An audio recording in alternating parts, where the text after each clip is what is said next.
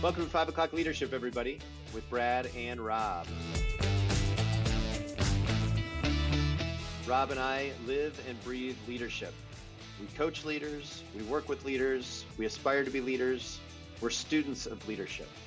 This is an opportunity for you to tap into our work with leaders.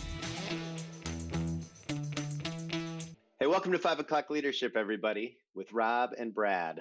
And you got Rob and Brad on the line here, and silently, our good friend Maddie. We are excited. This is our second podcast. We're feeling Woohoo. feeling really good, aren't we, Rob? How are you feeling about podcast number two? Well, still a little intimidated by the whole thing. Um, you know, you want to get it right. You want to you want to do well, but I think we're having fun with it. It's uh, you know, I'll I'll really feel like we're professional podcasters when my equipment comes next week, Brad. Absolutely. You know, we ordered the we ordered the special speakers with the telescoping arm. Uh, what is it? The Blue Yeti, Maddie? You had us uh, you had us get those. What all Yeah. what all the the big shots use, yeah. All the big shots, yes. So we're aspiring big shots. That's a, that's a that's a big shot, isn't it, Brad? A long way away. But it um, is. and I feel like a big shot in my home office slash studio. I don't know about you, Rob. you look like a big shot with the headphones on, Brad. Well, you look like a hippie with that hairdo you got going on there, Rob. When's the last Well- time your hair was that long? Well, like the like the Blue Yeti microphone, the hair clippers have also been delayed by Amazon because I guess they're considered non-essential. So uh, what was supposed to be what a two-day turnaround is turning into a two to three week uh, delivery. So, but I think it's all going to be here next week. So next week I should be looking a lot more professional, Brad, because my hair will be trimmed. Uh, hopefully, and I'll have this really cool microphone in front of me, and I'll be wearing headphones like you, Brad. Well, speaking of hair, Rob, how professional would dreadlocks be? That's where Don't I'm go going, there. man.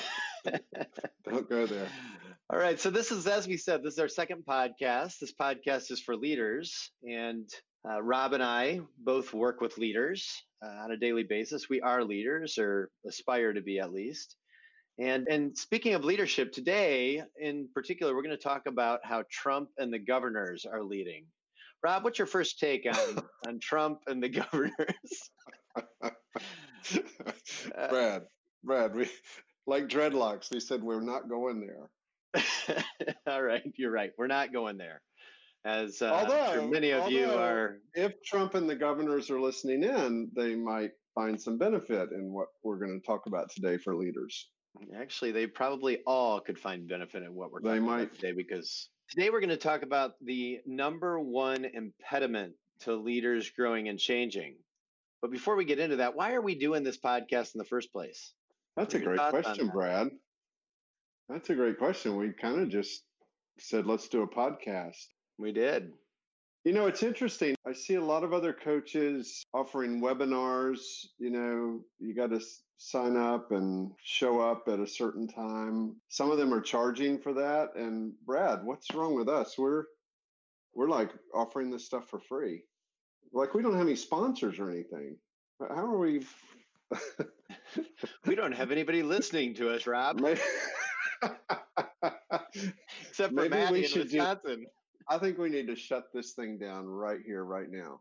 Rob, that sounds uh, familiar to what we're talking about today, and that is the number one impediment to leaders growing and changing. Oh, So that would be one reactive response we could have right now yeah, to this podcast. run into a little resistance and just revert back to old ways.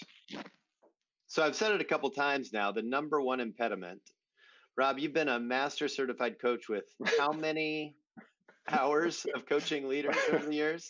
Brad, you need to stop emphasizing that. It's as if I'm I'm supposed to know a lot, and I I just know a little, and the little that I've le- I know I've learned from the leaders I uh, coach.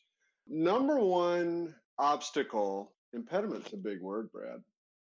It is a big word. Number one obstacle to leaders growing and changing. Boy, there's a lot of them. I would say that that the biggest one is what I would call autopilot. Yeah, we spend a lot of Um, time with leaders on that. We do, and and Brad, again, I have to put in a little plug for my book, Lead Like You Were Meant to, making the shift from autopilot to intentional. So yes, I would definitely say autopilot is the number one obstacle to leaders growing and changing. Is that intuitive to you, Brad? When like when you first heard that term and and you hear it in this context of a barrier to growth and change, does it does it resonate? Or But when I hear the word autopilot, I I immediately think of of airline pilots flying their planes.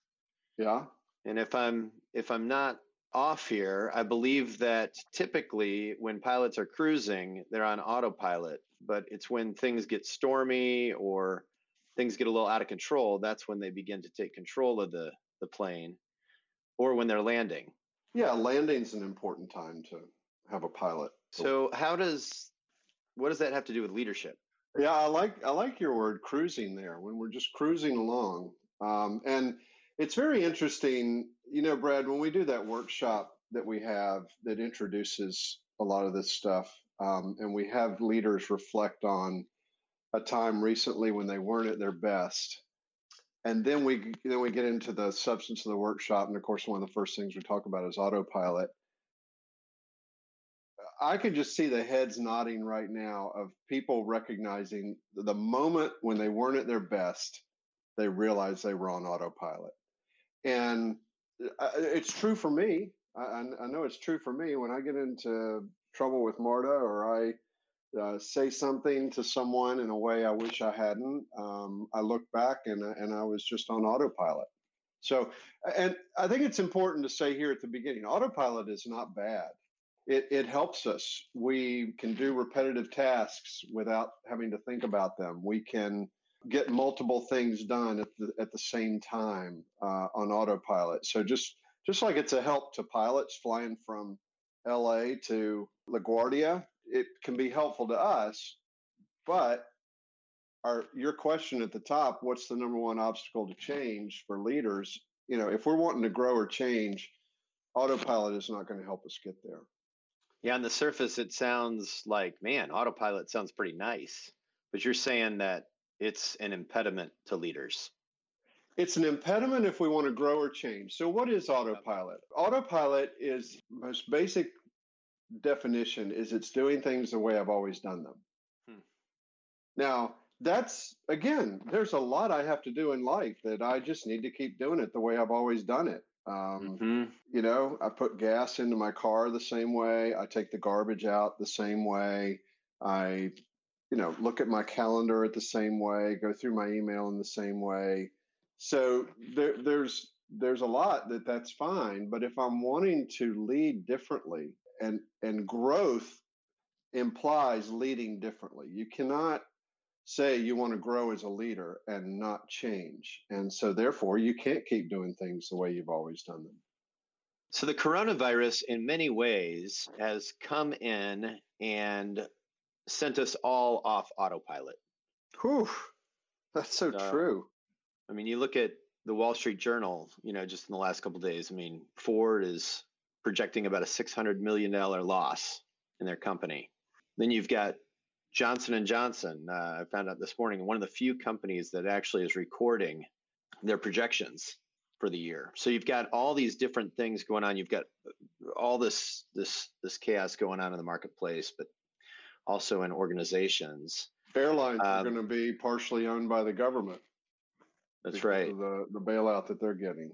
Yeah. We're not cruising. Yep. What are the what are the autopilot temptations for leaders in the midst of you know so their their company or their way of life is off autopilot in what ways are they tempted to stay on their own personal autopilot I think that's a great question, and and, uh, and you are making a distinction there, which I think is an important one. There's autopilot personally, and that's where we need to start because that's what we have complete control over is is myself. Then there's autopilot in relating to one another, habitual ways of relating to one another. You ask about the coronavirus and how it's thrown all of us off. And I think that the first autopilot tendency that we all we are all dealing with is we want things to be back the way they were.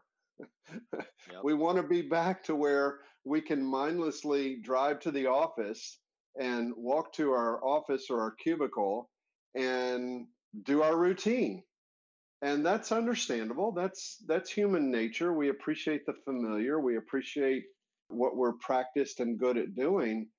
But my goodness, I talked to a leader yesterday has three little ones under the age of five sharing a, some pretty tight family quarters uh, in New York City.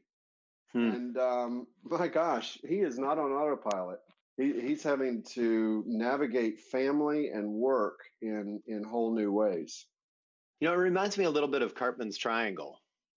You know, our tendencies to be and to play certain roles uh, and how we show up. For instance, uh, you know, obviously the the coronavirus plays the villain. So any of you don't know Karpman's triangle, you've got villain, victim, and rescuer.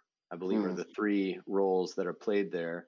And it, it's inter- interesting to see some of the leaders out there that immediately go into rescuer mo- mode and others who go into victim mode, meaning we just got to wait, wait till everybody else comes to swoop us, swoop us back. Yeah. And then the others who just, you know, don't mind playing that villain of just, you know, cutting people and being harsh and being harsh and feeling like that, you know, that's the role that they get to play. I, I don't know if that fits in at all to autopilot or not, Rob, but something that came to mind as you were talking there. I think we all, victim, villain, rescuer, I think that those all describe autopilot tendencies that a, a person can have. We probably, mm-hmm. if we're on autopilot, we probably tend to play one of those roles more than the other two uh, more often. But yeah, autopilot is. Let, let's keep in mind that that we witness autopilot through actions and words. So if you're on autopilot, Brad, um, I might be able to discern it by the way you're behaving, and your behavior could be aggressive. Your your behavior could be withdrawing. Um, I could I could uh, maybe observe it in your words, where you're always you know pleading the case for others. Your words are always expressing pleading your own case and, and kind of that selfish thing. So I can observe all of that at the surface in words and behavior, but we got to remember that autopilot has its roots underneath that in our mm. thoughts and our feelings. Mm-hmm. And th- this is this is where your Karpman's triangle helps a little bit of okay, when I'm confronted with a challenge like the coronavirus, where do my thoughts go right away? Where do my feelings go? Victim, I'm, I'm helpless here. Villain, I'm not going to let this stop me. Uh, get out of my way. Rescuer, I'm going to help everybody else. Those those actions and words that that manifest in those three types start with how we're thinking about something and how we're feeling about it. So it's it's back to that leadership inner game hmm. that's in play here. Rob, I got a text. I was checking in with a CEO this week just to see how they're doing and and what's going on with them. And their response to this, you know, and I'm just thinking back to our conversation here on Karpman's Triangle. Uh, their response was, "I am made for this crisis. It's mm. when I'm not in a crisis that I have my problems." Yeah. How do you hear autopilot in that? Wow, the word that pops up there is not victim, villain, or rescuer. Maybe rescuer is here. The word that pops up for me is hero. That's mm. that's a leader who views themselves as a hero. When do we have heroes? We have heroes come in to kind of save the day when things are really bad and bleak. And uh, yes, that's familiar to me, Brad. I, I, I hear that from a good number of my leaders as well. Uh, I function best here. Mm. So there is autopilot there. I, I don't want to get too far astray though with these labels. So there can be good there in that leader recognizing themselves as a hero. The the autopilot problem could be when we don't need a hero and they still want to behave as a hero. Mm-hmm. they could overrun other people. They could see problems when nobody else sees a problem. You know, there could be some autopilot tendencies there. Uh, some of what I want to drill down here on on autopilot, though, to just make it more personal, so that we're not just stuck with labels, is when I hear a leader say, "That's just the way I am," hmm. as a coach, I'm going to say, "Oh, really?" so is that just where you're going to stay? Because again, that doesn't go with leadership growth or change, and and a lot of us have that have that attitude. That's just the way I am. Deal with it. Is that um, one of the reasons why people stay stuck in autopilot, Rob? Or what are some of those why you know why why do people stay stuck in it? Again, I would say the first thing there is just a lack of awareness that they're in it. Mm-hmm. Um, it's what they know. I would. How long have you been married, Brad? You and Amy? Uh, it'll be 25 years this uh, July. Yeah. So I would say that you have not stayed married, and I know I know Amy. She's awesome you all have a great marriage. Marta and I are coming up on 34. Hmm. I would tell you that Marta, I, I'll let you speak for yourself. Marta and I would not be at 34 if I had stayed stuck in autopilot for the last mm. 34 years. Yeah, so, absolutely. You know, it just doesn't work with Marta for for me to say, "Honey, that's just the way I am. You're going to have to deal with it." right. You know, right. you know, Marta, that's not that's not going to work. And that would not go over well in my household either. so that's where we need to reframe that and say that's the way I've been up to now. Mm-hmm. And now there's an opportunity to to to be different and to show up differently. There's an opportunity for me to see things in new ways. Mm-hmm. Uh, there's there's a way for me to process what I'm seeing in new ways, and then there's there's new ways of me showing up based on that. Those are those are all our language that brings in the notion of something other than autopilot and introduce the real possibility for growth and change in a leader. So I guess the question everybody's probably asking at this point is how do you deal with it? You know, what can you do to address autopilot? I mean, obviously you can hire a coach and uh, you've got a book coming out uh, in the fall on this that's going to be helpful to all of us. But uh, what are some of the other ways that you deal with autopilot, Rob? Brad, I would say it is tough. It's very hard. Hmm. I've understood this concept, you know, for the better part of the last uh, 15 or so years that I've been coaching. Mm-hmm. And I can recognize my autopilot tendencies more and more. And by the way, the more you notice, the the more you see. But uh, one of the things that I like to say is is change begins with awareness, but awareness does not equal change. So I can notice I'm on autopilot. I can notice I'm approaching this problem or this person the same way I always have. But my goodness, give me some help for how to change how I'm approaching this person and how I'm dealing with them or this problem. And again, I, I do have to say that uh, we're not making a big plug here, but that is where coaching becomes so valuable. Having a person that's safe to talk about these things with. I mean, first, first is just the vulnerability that it takes to acknowledge all the ways in which you're on autopilot. And again, when that gets into your thoughts and feelings, that's pretty, that's space we don't let too many people into. So when you can let a coach into that space with you and examine, and that coach can ask questions that say, well, do you want, how do you want to think about this differently? How do you want to manage how you're feeling about this differently? And then out of that, how do you want to behave differently? Uh, there's just not too many other people like a professional coach that can that can help have that conversation, not just today, but next week and the next week and the next week after. Breaking out of autopilot is just like breaking any other habit. It's it's intentional repetition that helps you shift in in how you're doing things. L- last thing i would just mention is it's scary hmm. to change. It's Absolutely. risky to change. Part of what keeps me stuck on autopilot is this is the way i've always done it and maybe the results haven't always been great but i'll take that you know i'll deal with that and and um, to have a uh, a companion that will walk alongside you and and help you make the break is there, there's just nothing. There's nothing like that.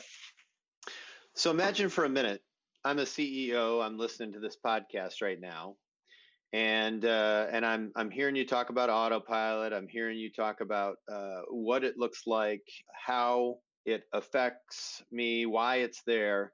What are the benefits to moving off autopilot? If I'm a CEO, what are the benefits to my organization, to my leadership if I go off autopilot? Brad, I almost have to rephrase your question. What are the problems if I don't? That's a great, the, yeah. And the problems are that you're going to keep leading the way you've always led. And that is fine if you want to maintain. Hmm. That is fine if you want the same results roughly next year that you got this year. Yep. But this is a simple mathematical formula that I talk about with leaders all the time. If you want your company to grow, you as its leader have got to grow. For your company to grow, it has to do things in new ways. For it to do things in new ways under your leadership, you are going to have to begin doing things in new ways. And so mm-hmm. that's that's the trade-off. That's and and that's the opportunity with noticing my autopilot tendencies and beginning beginning to shift away from them. By the way, first two thirds of my book is largely about all of this mm. and and how to do this. But but it's imperative for leaders, and the further up you are on the ladder, it's even more imperative for you to make this shift out of autopilot. Remember, it's it's it's not bad all the time, but it's definitely bad if if we're wanting to change or grow. Can you just give some? You, you used uh, marriage earlier as an example. Uh, you know, again, you've been married 34 years. I'm almost 25. Uh, what are some, you know, just some examples that you would use to say, hey, this is how I got off autopilot, or the, here's some changes I've had to make? You know, one of the biggest ones, and I still fight this, is um, I, you know me, Brad. You know I'm a planner. I think mm-hmm. ahead. Mm-hmm. And Marta is, God bless her, is much more in the moment and present. And she's helped me a lot with being more present uh, over the years. But I'll kind of already have my next five to seven days planned out or my next five to seven hours planned out. And Marta will come along introducing a an idea for something to do later today or later this week, my autopilot response will be no. Now, I may not say that, but I'll hesitate. Internally, I'm like, no, I've already got my plans made. I'm, I'm I got it, and, and my plans all fit together. And you introduce this, it's going to throw me off with everything. And that is that is just a big area where I have slowly gotten better at not saying no and by the way, not saying no inside myself. Mm-hmm. And by the way, mm-hmm. that no is accompanied by fear fear mm-hmm. that this will totally be disruptive. It's accompanied by thoughts. I don't have time to do that because I got all these other things. You know, so all that internal thing is going on before that no pops out of my mouth. And it happens very quickly. And thankfully with Marta, because she is she just brings so many good things into my life.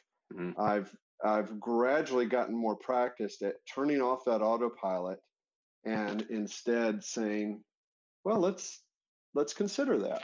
And that that's about the best I can do right now and I'm still still working on it.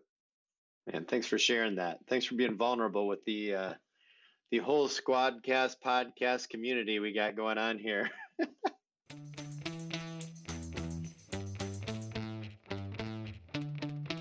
So, Rob, now's the time in our podcast where we highlight a leader who is implementing change in their leadership.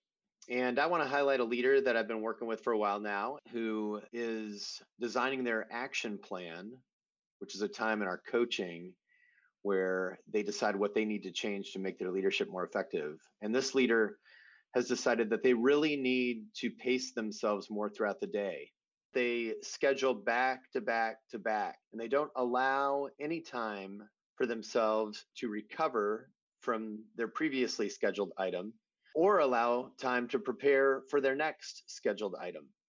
And so I've been working with a leader for a while now who has recognized that they are scattered and distracted in their leadership presence with their people. And their people have also recognized this tendency.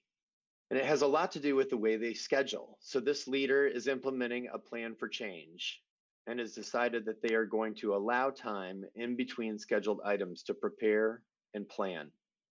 So kudos to them. We're really excited about what this is going to mean for their leadership moving forward and the impact that it's going to have on the people that they lead. So here's our coaching question for you today for you to think about. What do you need to change about your leadership presence? What is your autopilot? Thanks a lot for listening today. Have a great day. Thanks.